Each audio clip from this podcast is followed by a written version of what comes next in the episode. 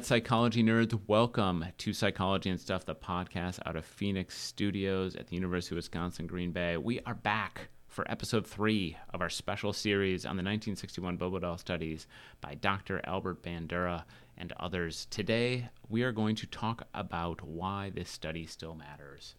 Before we get to any of that, though, we want to tell you once more about Psych Week. The day this comes out, which is when you are most certainly listening to it because you've been waiting with bated breath for this episode. This is day four of Psychology Week, brought to you by Bellin Psychiatric Center. It's the week of March 25th to the 29th. We've had in person and online content all week long. That includes our Psychology Spark sessions in downtown Green Bay, the Side Talks, which were held last night. You can find them online down the road. Our volunteer night tonight. Now, here's the thing if you miss that stuff, it's okay because much of it will be re released online. You just need to go to uwgb.edu slash psychweek to find all of our online programming. You can also find it on UWGB Psych Facebook page or Twitter. To check it out, uh, go and check it out, excuse me. And all of this is made possible by Bellin Psychiatric Center, providing top quality inpatient, outpatient, and addiction treatment services for individuals from across the region. Again, you can learn more about all of this at the PsychWeek website, uwgb.edu slash psychweek. So my co-host for this journey, we've talked. I've introduced you a gajillion times mm-hmm. at this mm-hmm. point, Taylor. So we don't need to do it again, other than to say you're amazing, and I've appreciated uh, everything about this. Senior psychology and human development major, minor in music, Taylor Gulbrand. How's it going, Taylor? Great. Good. So, in this episode, we are going to talk about how his work applies across subfields. And you brought up something interesting to me that is going to be 100% off my radar because uh, Fortnite is the um, is the point at which I got old uh, because I do not understand it. I mm-hmm. have actually tried to figure it out. All I know is my kids come and mention it to me, which, by the way, they are not allowed to play this. Mm-hmm. They come and mention it to me. They talk about it. Mm-hmm. They explain to me that it apparently involves guns and dancing. I don't really get it. So, can you explain it? Uh, I mean, I don't really play it either, but you need to make me feel less old right now. By explaining um, from what I've heard from the youths of today, youths, um, okay, it's sort of a battle royale uh, shooting game where you're split into teams and then you got to exterminate basically the other team so you can okay. win. And then when you win you just do these crazy cool dances. Okay. So that's how the dancing comes in. Yes i'm pretty sure. yeah, sounds good. Okay, so it. And our producer is nodding along. Yes, she's obviously a Fortnite expert. Yes. We probably should have brought mm-hmm. her on. You play it, do you? Oh, oh her okay. husband plays it. Outstanding. does, I need to ask, does he do the dances? Oh, he's very good at them. Oh, nice. All right. So apparently, her husband does the dances, is very good at them. Um, so, uh, how does this apply? Well, I was just thinking about um, how mass media sort of influences people. And I thought a lot about the Fortnite dances because I worked with kids this past mm. semester um, in a school. And I swear, every time I look at someone, they're either flossing, they're orange justicing, they're doing some other things. And I just thought it was really interesting to sort of think about how um, video games and things like that really not infiltrate, but sort of get into people's right. minds as they play them. And then I started mm-hmm. thinking about YouTube videos.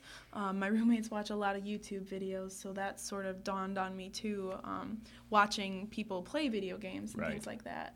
Yes. Yeah, I can see that and see how, I mean, certainly. So I, I probably have witnessed plenty of Fortnite dances that I just didn't realize mm-hmm. were Fortnite probably. dances. So you mentioned flossing. Mm-hmm. My kids floss professionally it seems like mm-hmm. uh, nonstop. My son, my oldest is actually pretty darn good at it, and uh, and it it happens all the time. I didn't know that was a Fortnite thing.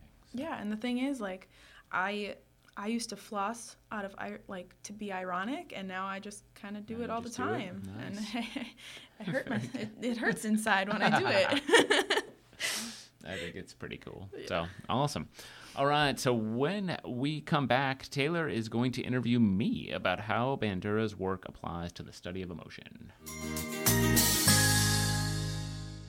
So you are an emotion researcher. So how does this modeling um, sort of apply to mm-hmm. emotions? Yeah, so it's it's actually really interesting. So first of all, a, a very simple kind of golden rule of emotional development is that um, kids whose parents display positive emotions tend to display positive emotions. Kids whose parents display a lot of negative emotions tend to display a lot of negative emotions. You know, and so it's this, um, and really a lot of that stems from modeling. Now what makes emotion really interesting is that there are aspects of emotional expression that are built in, right? That are innate, that have evolutionary value that you see across cultures. So, kids tend to, or not kids, um, that, that across cultures you tend to see things like, you know, when people are angry, their brows furrow, right? They purse their lips. Um, and, and you see those in animals too, right? We call them threat gestures. It's a way of conveying or communicating to people that, um, that they are uh, that that someone is angry. Um, but at the same time, and, and, the same thing, like smiles typically mean happiness, tears mean sadness. Mm-hmm. often that one's a little more complicated, but you know we see some relatively uh, universal expressions of emotion. But at the same time, we also see some cultural differences, um, some things that uh, are learned with regard to how people express their emotions. And um, this really, there's two ways that modeling uh, is part of that. One is that so what we refer to those differences as display rules. And so what that means is that different cultures kind of have different rules, and I'm putting that in quotes even though people can't see it. Um, but those different rules about what is an appropriate way to express emotions. And this is where you'll find some things like gender differences with regard to crying and tears and things like that. And those are learned behaviors, and they're typically learned by what kids see and, and the modeling that happens from parents and others.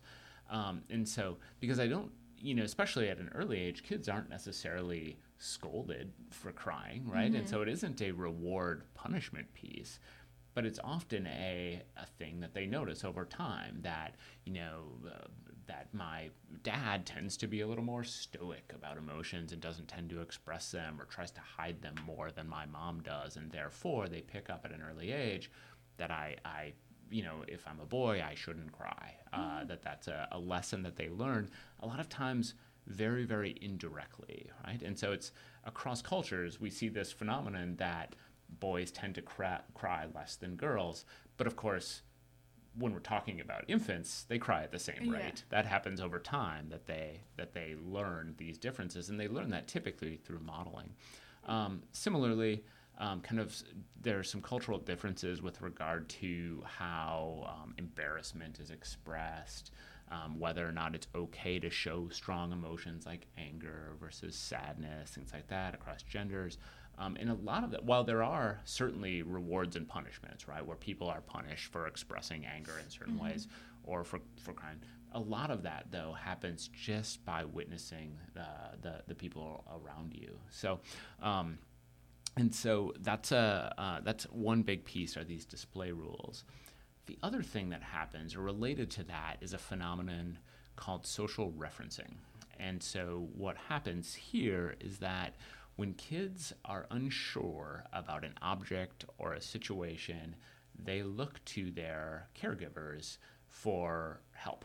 You know, and they mm-hmm. so if you know uh, a child is um, uh, you know encounters an unfamiliar toy or an unfamiliar person and they're unsure whether or not it's safe, they will look to caregivers. And if caregivers look scared, then they don't approach that thing.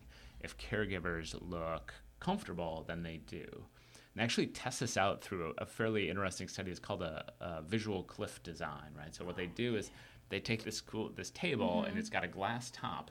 Part of it is very shallow, you know, and it's just a it looks like a just a regular table, and then there's a deep part, and the deep part it, again it's glass, so a child can't fall through, but you might be more scared on the on the in the deep part, and they take young kids, you know, who are essentially crawling. Mm-hmm caregivers on the other side and calls them over.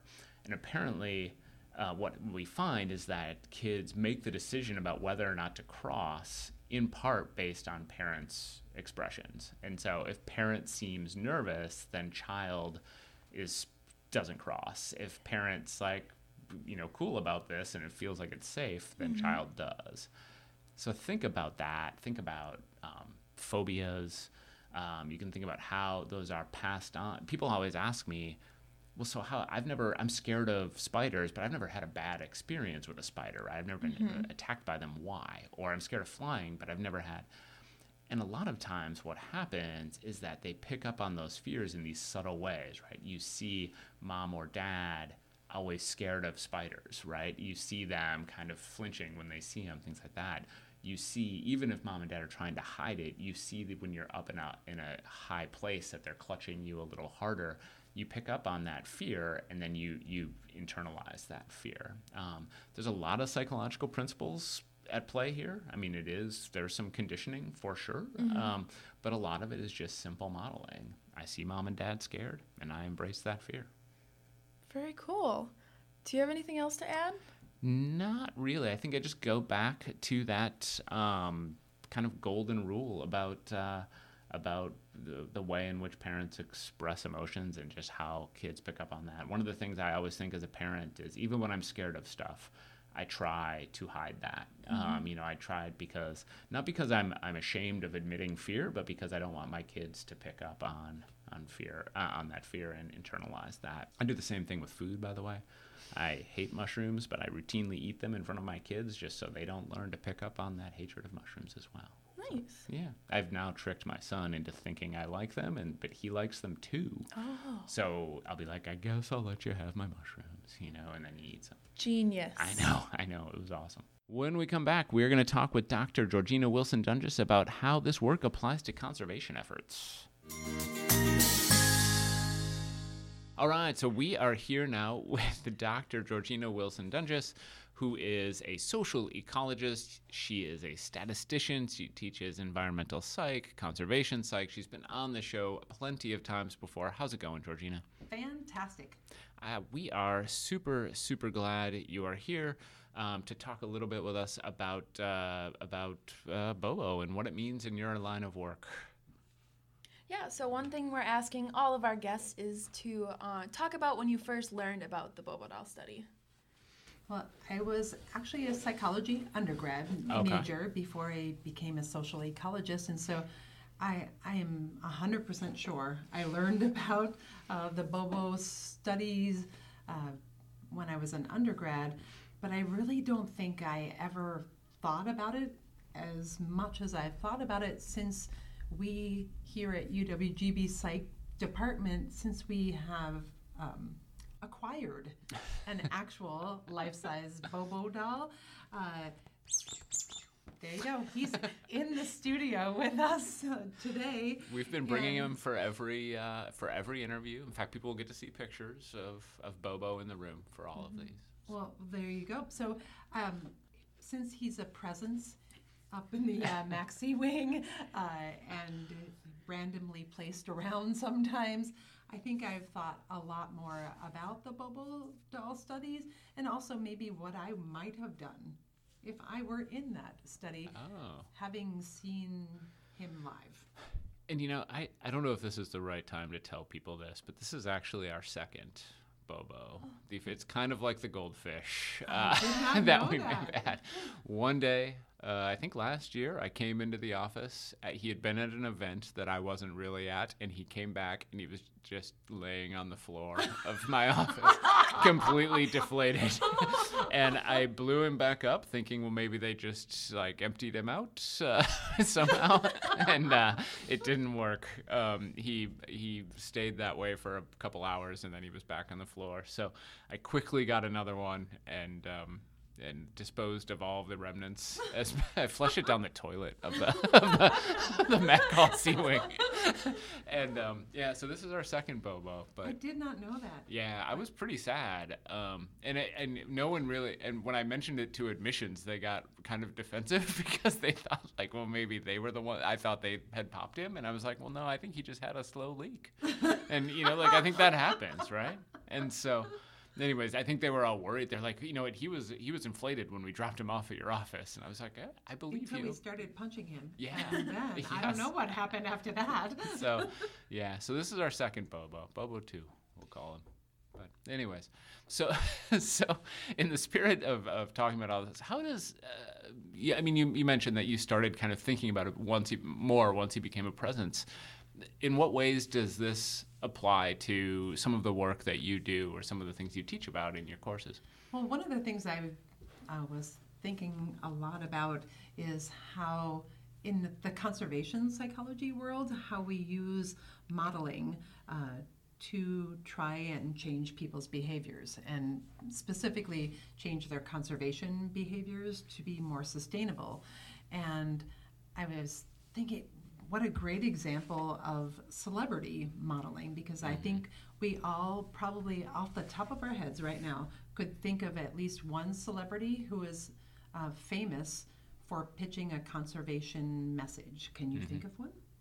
I know which one you're thinking of. Uh, I always because, because I know you well. That would be Leonardo DiCaprio. Can you think yeah.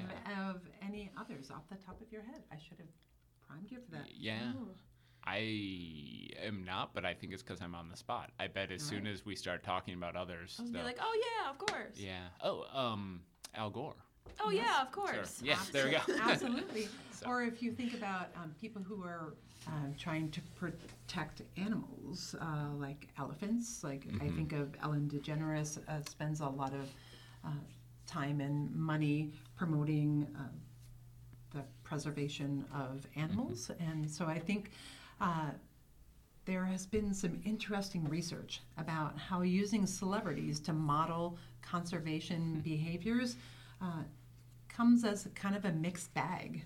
And um, that mixed bag is that uh, if a celebrity picks a certain cause, like Leonardo DiCaprio um, is definitely 100% behind climate change kind of research and supporting those kinds of conservation behaviors, that a celebrity um, creates a buzz about a topic mm-hmm. and people are engaged with that topic saving the elephants saving the rhinos you know saving the oceans something like that um, but it doesn't translate into hmm. changing their own personal behavior uh, because they don't get the knowledge that they need to actually change their own personal behavior. And so they may be more likely to be engaged about why we should save the ocean and how, like, Leo's Oceana hmm.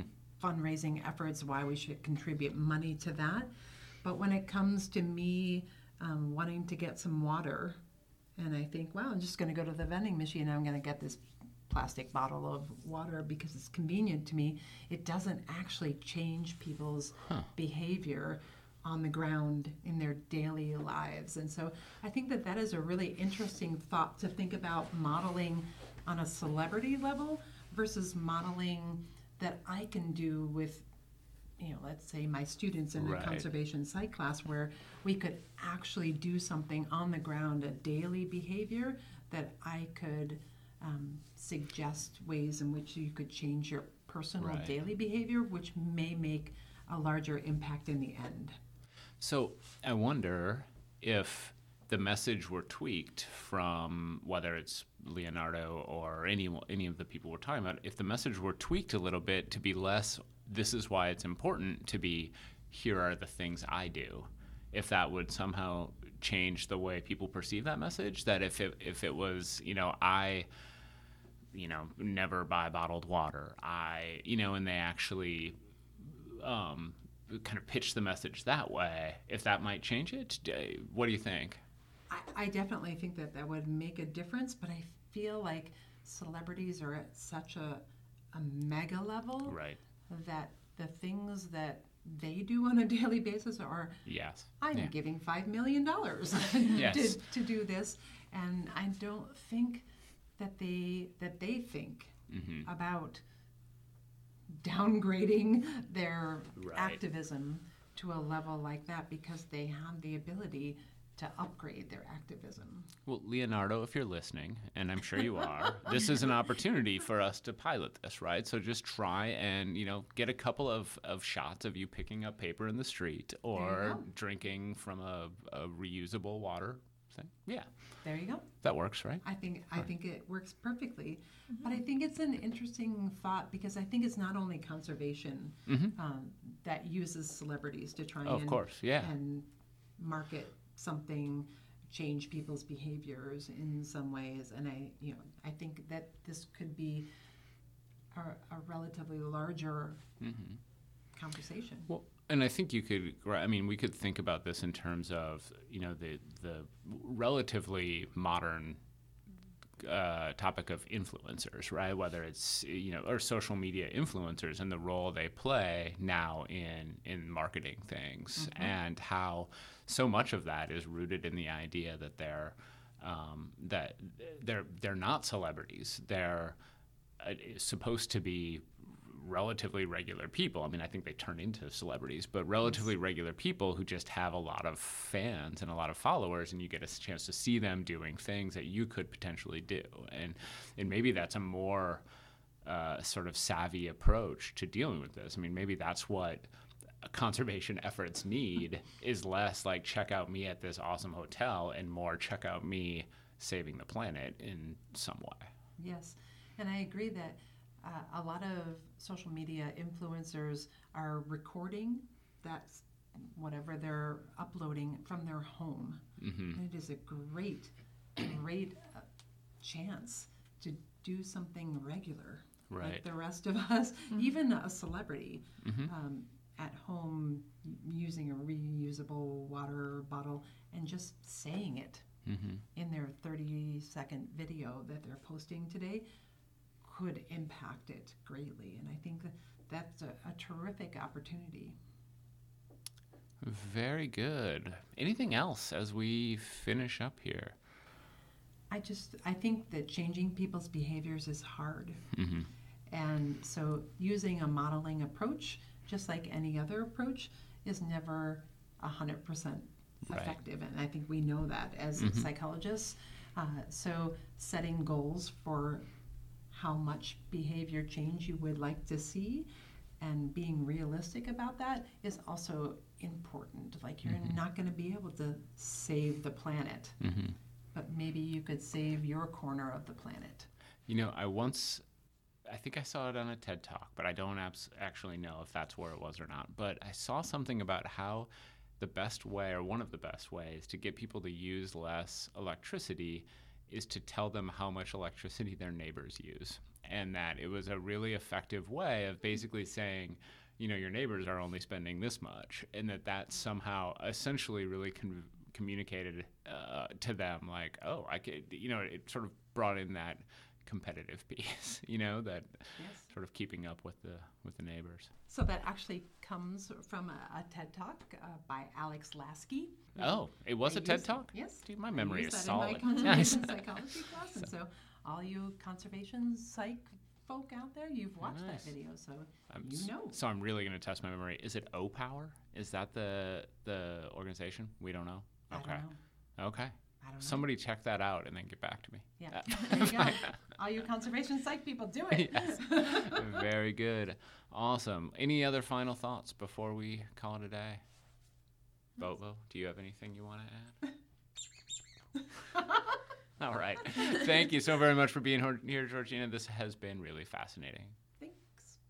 In a moment, we're going to talk once more with Dr. Regan A.R. Gurung, but this time more specifically about how Bandura's work applies to health behaviors. We are back with Dr. Regan A.R. Gurung to talk about how Bandura's work applies to health behaviors. Welcome back, Regan. How's it going? Pretty good, pretty good. So let's talk through this. Um, you know, tell us a little bit about how this work is relevant in your like specific area here at Health Aid. So I, th- I think this is a, a great time to talk about. You know, we talk about the the Bobo doll study and uh, uh, intro psych. You hear about the Bobo doll study, and I think if you, I think the key here, a really key moment for people listening is when you think about the Bobo doll study. What do you think about? Do you think about oh, kids see somebody being aggressive and they're aggressive? Well, let's not forget that there's a really important piece there, which is it's not just that they see kids being aggressive and they're aggressive. It's if an aggressive adult or an aggressive act is reinforced, mm-hmm. then it's more likely to be. I mean, that, that's a key part of observational behavior there. So starting there, you go, well, well, what else happened? And uh, you know, in, in the other podcast, we talked about uh, Al Bandura at MPA, and one of the things I loved about his MPA Distinguished Psychi uh, Speaker address is that he talked about the implications of the Bobo doll study. And I'll be quite honest. I mean, you know, I, I always used to think about the Bobo doll study, and and I didn't really say, hey, what helped? What happened after that? Mm-hmm. And here's where, in one of the best examples of basic research being mm-hmm. used, you see what happened since. Mm-hmm. And uh, you know, Ryan, you mentioned uh, some of the the, the, the pushback mm-hmm. right way back in the 60s but let's move to the 70s let's move to the 80s and one of the things he'd actually mentioned to us at dinner was that since the Bobo doll study he got approached and actually still does get approached by people from all over the world. Mm-hmm. and the story that stuck up which featured to a large part and uh, answers your application question is he decided to use the vehicle of telenovelas. And he was approached by a Mexican uh, TV company, and they decided to script TV novellas where they could model behavior and model health behaviors that they wanted people to do. So they literally scripted these TV novellas where they had uh, older adults going and getting health checkups. Older adults who had symptoms, who instead of staying around and not doing anything with it, would go in and get checked. And what is neat, it's so so here you have a basic theory, right? Uh, you know, the Bobo doll study showing observational learning. Then you take that and you apply it to a real world setting, right? But that's not all. He tests it. And what he showed us was changes in older adults in the Mexico viewing areas that saw this TV novella and increases in going to the doctor. I mean, how cool is that? I mean, and we're talking, you see these graphs where it's before the TV novella, and then with every episode, and there's a nice linear increase where they're watching it, and then they're going, hey, the, you know the, the characters are doing this stuff and they're actually going in and doing it. So that is the neatest thing to see this. And and he was side by side working with the scriptwriter working with the yeah the scriptwriter working with the director. Uh, apparently he was on set a few times just to make sure that it was you know going according to the theory. And i think that's just you don't see enough of that in psychology where you see some you know this basic research from a lab then going into the real world and making a difference you know more adults. I mean and as a health psychologist i can tell you one of the big issues that we have is recognition of symptoms. Mm-hmm. you know so often we have symptoms and we, we, we don't recognize it or we want don't want to uh, then there's a delay in going into the doctor. Then there's adherence issues where the doctor may tell us something but we don't do what she says you know and we, we don't adhere. And at, at each one of these stages you can you can leverage or uh, psychological factors to make the you know push people you know trigger those behaviors. And i think uh, it was just absolutely wonderful to see al bandura talk about observational learning and using telenovelas to do that. Yeah very nice. Anything else we should talk about before we finish up? No, I think you know what. What uh, just I mean, I, I wish we could dig that talk up and you know yeah. and things like that. But uh, he's going strong, and I think moral engagement and disengagement. Uh, watch for that. If you haven't looked at his new stuff on how is it that people can morally disengage, and maybe this is a really good time to think about that question when you see a lot of morally questionable activities going on on the national stage, and you go, how can people just let that be? Well, Al Bandura may have some answers. It's almost like you've been paying attention to the news where there was a massive cheating scandal. there you go. getting elite colleges. Let me tell yeah, you, I looked yeah. at that list of elite colleges. Oof. Yikes. Yeah. So broke, news broke yesterday about variety of wealthy people doing bad, bad things. Bad, bad so. things. All right, so when we come back, we've got our final segment coming up an interview with Dr. Sawa Senzaki about the cross cultural implications of Bandura's work. Up next, we have Dr. Sawa Senzaki, who is a cultural psychologist in our psychology department, and she also runs the Culture and Development Lab on campus where she works with young children. Thank you, Taylor. So how's it going, Sawa? Good. How are you guys? We're doing all right. Excellent. So the first, before we get into the the stuff I actually asked you in advance and mm-hmm. told you I was going to talk about, yes. we're going to throw the question, the unexpected question at you, right. which is the thing we're asking everyone, which is, where did you first? Do you remember where you first learned about the Bobo doll study, and and what how, what how did you react to it at the time? Yeah, I, I'm pretty sure it was in a classroom was Dr. Carroll at UW Superior. Um, shout out for Dr. Carroll, UW Superior Psychology Department. Um, and yeah, it was just super interesting to learn about. It's it's a it's something that you think about, but it's just nice to see scientific study and learning about the behind the mechanisms behind that. Right. Yes. Very nice. So. We one of the things we want to know about really is sort of what are the cross-cultural implications of this study? Has it been replicated? Just kind of tackling things from that perspective. Yes, so I was thinking about that, and based on my knowledge right now, I don't know there are too many studies replicating this study, but um, I know that modeling and imitation work very similarly across cultures. I mean, even with very young infants, like some weeks old babies can imitate and look at other people's behaviors.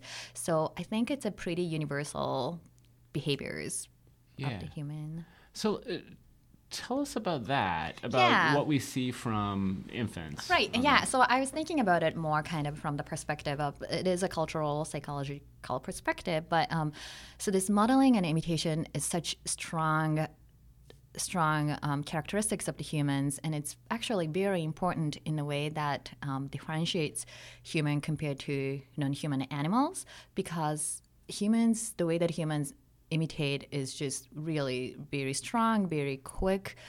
Um, and, and the humans can use some cues like prestige cues. Some people who are more prestigious are more likely to be modeled um, than others. Uh, humans are also more likely to imitate others who have similar kind of a social network. So there are some really interesting studies looking at um, that you know across different regions of the U.S., different parts of the uh, states, people use that. Uh, how do you call uh, like soft drinks? How would you Oh. call it?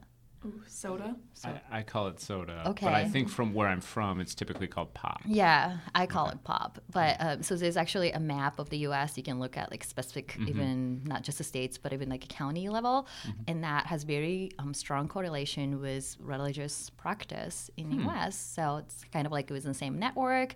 People are more likely to imitate others in that similar social network than others.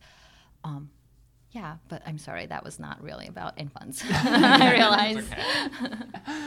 Um, no, it's all right. So I'm curious how how do they research that in infants? Like how do you how do they study that? yes, Right. So I was really excited when my kids were born because it's like, okay, I have three weeks old babies. I don't usually get to carry those babies at Right. this age. So I was really excited. And my kids didn't really, um, neither of my kids did it. But um, the easiest one is like you, um, it's like tongue, like you, like I, you just put your tongues out or different Right. mouth movements and actions, and Okay. infants can imitate that.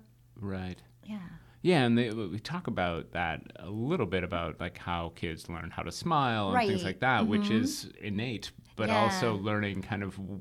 Uh, but but we see social smiling Right. happening relatively Yes. early. Mhm. What Yeah, five six four- weeks yeah, something like yeah, that, maybe even earlier. Yep, a couple months or so. Yeah. Yeah. So, um, which is really uh, interesting to see. I mean, and, you know, so I think you both know this. My kids are adopted, and so I never, I never got the like, oh, they look just like you, Uh-huh. right? Because they don't. Um, however, one of the things I noticed Uh-huh. really early on is how quickly they picked up on mannerisms. You know, and that they would stand in the exact same way I stand sometimes, or Mhm. they would. Yes. You, and and so much of that is obviously Right. in that case, you know, modeling. Yeah. Um, yeah, that's yeah. very cool. And clearly, you are the prestige Yes. person Yes. at that time, at least. So that's good, right? Tina, Tina doesn't listen to the show, so it's okay to say that. so, um, very cool. Well, as we finish up here, is there anything else we should know about this? Anything else you want to tell us about? Well, yeah, so I just want to go back to the point that I think the imitation and sometimes modeling can go to, you know, like modeling not so good behaviors, but but it really is a big um, difference compared to other animals in a way that if we think about like survival of humans, humans can really live in any part of the world, but that's really because we can model other people's behaviors, um, and that really allows us to pull our cognitive resources together and we can learn from other people and we can kind of share knowledge together and I think that's a really, really neat feature mm-hmm. of the human. Yeah, so it's this. Uh, I, I, don't know that we've I've ever necessarily thought of modeling as this adaptive mm-hmm. survival yes. mechanism mm-hmm. that has this you know evolutionary value, right. but it, it, it, apparently it does. Yes. Very yeah. good. Well, thank you so yeah. very much for being here. I really appreciate it. Do you have anything to add, Taylor, as we finish up? No, sounds good. Thank you again. Thank you. Awesome. And that will do it for this three part deep dive into the famous Bobo doll studies. Taylor, before we go, do you have any final thoughts? Anything to add? I I can just say I've learned a ton while doing these episodes. Um, I've my eyes have been open to see how much modeling there is mm-hmm. in different areas of everyday life. You know, me too. And I, I, feel like I've actually studied a lot of this mm-hmm. before, mm-hmm. but I think that just like putting it all together this way has really been important, you know, and, and, and for me and thinking about a lot of this all sort of tied together and in conjunction. And some of it, I mean, some of it was certainly new mm-hmm. to me, even, even having studied it, but some of it wasn't necessarily new, but just, I guess I'm rethinking about mm-hmm. it, which is important. So special thanks to all of our guests in this episode, doctors Georjeanna Wilson Doenges, Sawa Senzaki, Regan A.R. Gurung. It was a pleasure talking with all of you. I also want to thank you, Taylor, for taking this fascinating journey with me. This has been a lot of fun, and I've appreciated everything you've done. So, and I want to thank you too, listeners, for joining us. We hope you enjoyed it. We hope you've learned some things, and we hope you'll tell us what you think by finding us on Facebook. That is Psychology and Stuff on Facebook or Twitter, Psych and Stuff. We want to hear your thoughts. I also want to thank our producer, Kate Farley, her intern, Preston Fisher, and our podcast artist, Kimberly Vlies. Make sure to join us for the rest of Psych Week brought to you by Bellin Psychiatric by visiting uwgb.edu slash psychweek. Until then, keep being amazing.